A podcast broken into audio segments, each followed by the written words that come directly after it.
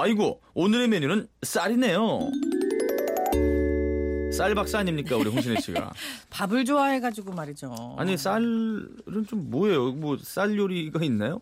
쌀 과자 그럼요. 만드나? 아, 일단 네 되게 많죠. 그래요? 이거를 요즘에는 쌀 가공품이라 그래가지고 네네. 왜 우리 얼마 전에 쌀의 날 그날도 무슨 얘기 음. 많이 했었잖아요. 네네네. 근데 쌀 가공품 그날 제가 쌀 행사에 가서 느낀 게 음. "헉, 이렇게나 쌀 가공품이 많았어라고 어. 생각을 했는데도 어허. 무궁무진해요. 쌀 과자. 쌀 과자, 또. 쌀 뻥튀기, 쌀뻥. 그리고 쌀콘 뭐, 쌀 프레이크 이건 콘 프레이크가 아니라 이제 라이스 프레이크죠. 쌀 프레이크. 그쵸 음. 아침 식사 대용으로 먹는 무슨 그런 시리얼 같은 거. 어. 쌀 국수, 쌀국수. 쌀 라면, 쌀라면. 음? 쌀빵, 쌀빵. 뭐 그냥 우리가 아 곡물로 이런 것까지 만들 수 있어 쌀강정 다 돼요. 오. 뭐 튀김가루 뭐 뭐든지 안 되는 게 없어요. 어. 쌀가루. 네. 음. 근데 좋은 건 뭐냐면은 전 세계적으로요.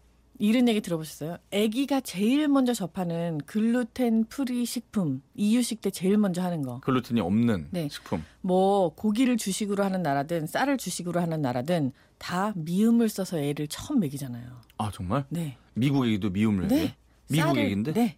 쌀을 갖다가 잘 갈던지 아니면 푹 끓여가지고 그 물을 제일 먼저 먹여요. 어. 오. 아프리카도 미국도 확인해 봤어요? 그럼요. 확인해 본다, 이게 진짜. 음. 그냥 입증돼 있다는가요?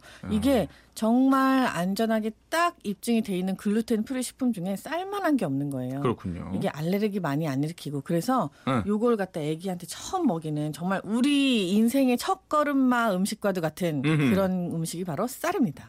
자, 그러면 이 많은 레시피 중에 뭘 골랐을지 음. 홍신의 쌀 요리 가볼까요? 네. 일단 쌀 그러면 맨날 밥 뭐 이런 것만 생각하잖아요. 그렇죠. 근데 오늘은 좀 일종의 떡 종류를 만들 텐데 어허. 지금이 사실 이제 햅쌀이 막 나오는 때가 돌아와요. 사실 얼마 전에 이제 조생종 쌀부터 시작해서 쫙 품종별로 쌀이 쫙 나올 텐데 음흠. 그 햅찹쌀, 햅쌀 가지고 만드는 약식 레시피 알려드릴게요. 네, 아 약식. 어. 네, 어. 약밥이라고도 하고 음. 이게 왜 약자가 들어가냐 하면은 참기름하고 꿀이 들어가서 몸에 좋은 그런 성분을 가지고 있다. 약이 되는 밥이다 해갖고 약식이에요. 약이다. 네. 어허. 일단 조리 시간 한 1시간 정도 소요가 되지만 뭐 재료는 간단해요. 찹쌀 밥을 그냥 두 공기를 준비를 할게요. 네. 원래는 이제 불린 찹쌀로 해야 되지만 오늘은 쉽게 알려 드리기 위해서. 음. 그리고 밤 깐 거 한 8개, 깐밤. 음. 대추 열알 어허. 그리고 잣도 한 서너 큰술 준비를 하시고요. 그리고 이제 양념으로 뭐 이것저것 있어요. 뭐 설탕이랑 뭐 이런 거. 음. 자, 잣은요. 고가를 딱 떼갖고 페이퍼 타올로 싹싹싹싹 문질러 주시고 지금 잣 떨어뜨리는 소리죠? 네. 예. 잣이 엄청나게 소리가 크네요. 어우 무슨 잣을 뭉쳐서 떨어뜨리나? 아 네. 초콜릿을 떨어뜨리고 자, 있군요. 네. 그다음에 이제 대추, 대추는 싹 돌려 깎아갖고 네. 씨를 딱 빼주시고 굵게 어. 채를 썰어주세요. 자 이건 진짜 대추입니다. 그쵸? 어, 대추를 썰어서 돌려깎아서 씨를 도려내라. 음. 그쵸? 씨 씹히니까. 도려낸 다음에 그 씨는 그냥 버리지 마시고 네네. 대추 차를 끓여 드시거나 아하. 이걸 푹 고아가지고 체에 한번 내리면 대추 고가 되거든요. 네. 이렇게 약 찐득찐득하게 음. 그걸 갖다가 다른 요리에 쓰시면 좋아요. 네네. 그 다음에 이제 양념장을 만들어야 되는데 이게 찹쌀밥 두 공기당이에요. 생각보다 양념장 많아요. 잘 들으세요. 네. 간장 다섯 숟가락, 흑설탕 열 숟가락, 어. 참기름 다섯 숟가락, 아하. 계피가루 조금, 간장 5, 흑설탕 10, 음, 참기름 5, 계피가루 하나 혹은 더 적게. 그쵸. 네네. 요렇게 해갖고 요 양념을 네. 잘 섞어서 여기에다가 찹쌀밥하고 잣하고 대추하고 밤하고 같이 넣고 싹 섞어갖고 네. 찜통에 20분 동안 쪄주시거나 응. 아니면 전자레인지 위에다가 페이퍼 타올 젖은 걸 싹 덮고 어허. 15분 딱 돌려주시면 돼요. 어. 이게 끝이에요.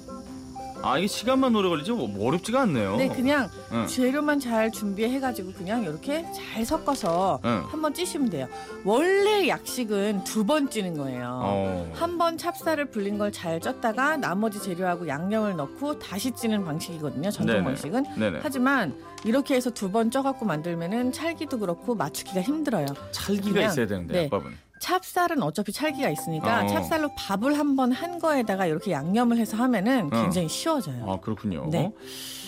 자, 뭐 그렇게 어렵지 않습니다. 쉬워요. 약밥 한번 만들어 보시고요. 네. 박보현 씨는 저는 쌀을 씻을 때에 뿌연 쌀뜨물이 남아있을 때까지 씻는데요. 음. 막상 밥을 짓고 나면 밥에서 냄새가 살짝 납니다. 음. 엄마는 맑은 물이 나올 때까지 헹구시던데 어떻게 씻는 게 좋은 건가요? 쌀은 기본적으로 맑은 물, 완전 맑은 물까지는 아니더라도 좀 뿌연 것들이 약간 없어지게끔 씻는 게 좋아요. 맞, 맞긴 네, 맞는 이게 말이군요. 기본인데 네. 엄마가 그러니까 대충 맞게 하시는 거죠.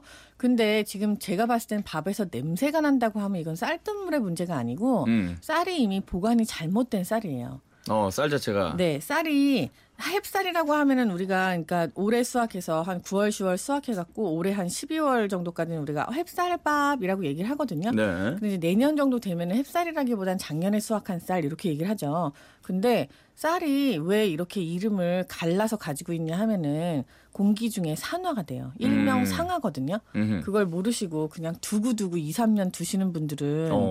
냄새가 나는 쌀밥을 먹을 수밖에 그럼 없죠. 대충 상온에 보관하면 어느 정도?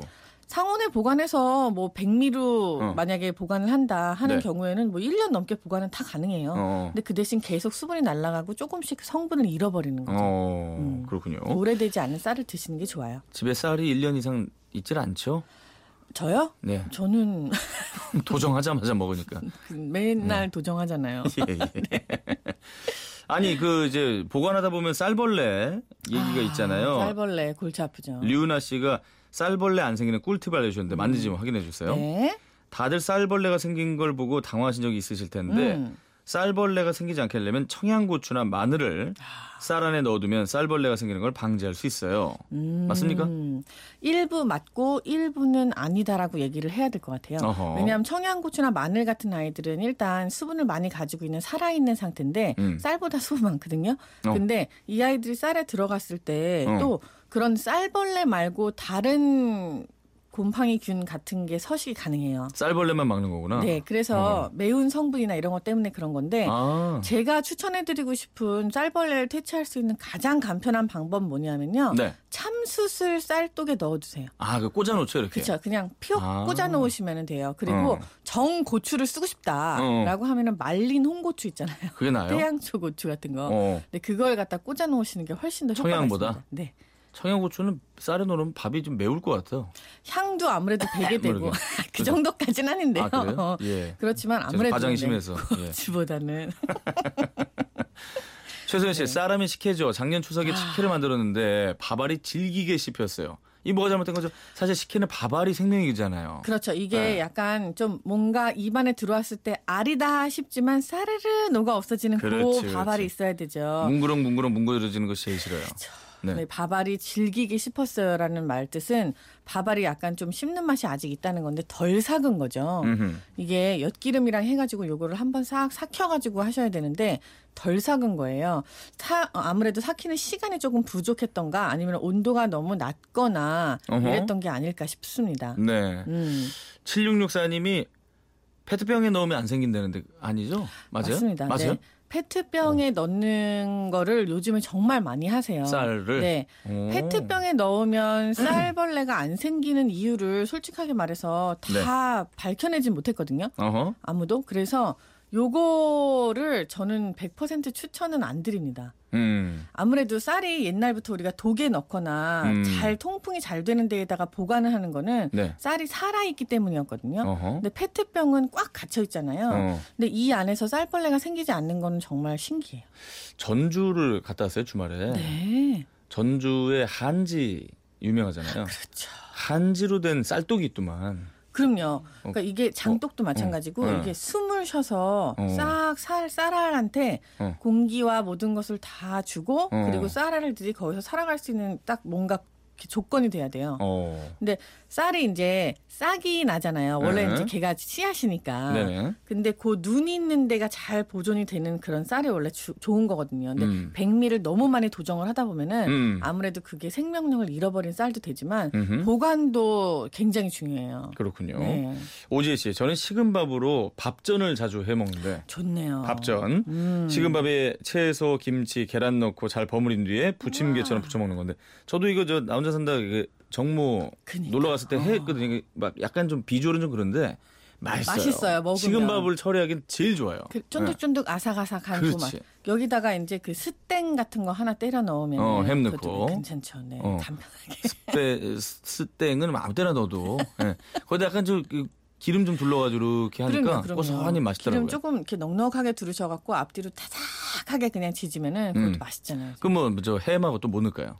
김치 좋죠. 김치 넣고. 네. 저 같은 경우에는 뭐 이렇게 밥전을 자주 해 먹는 건 아니지만 응. 채소 각종 남은 것들 처리하기 참 좋은 레시피여서 맞아요. 남은 거랑 해야 그렇게 눌러서 누룽지 같이 눌러 먹죠. 그거 괜찮더라고요. 예. 광고 듣고 올게요.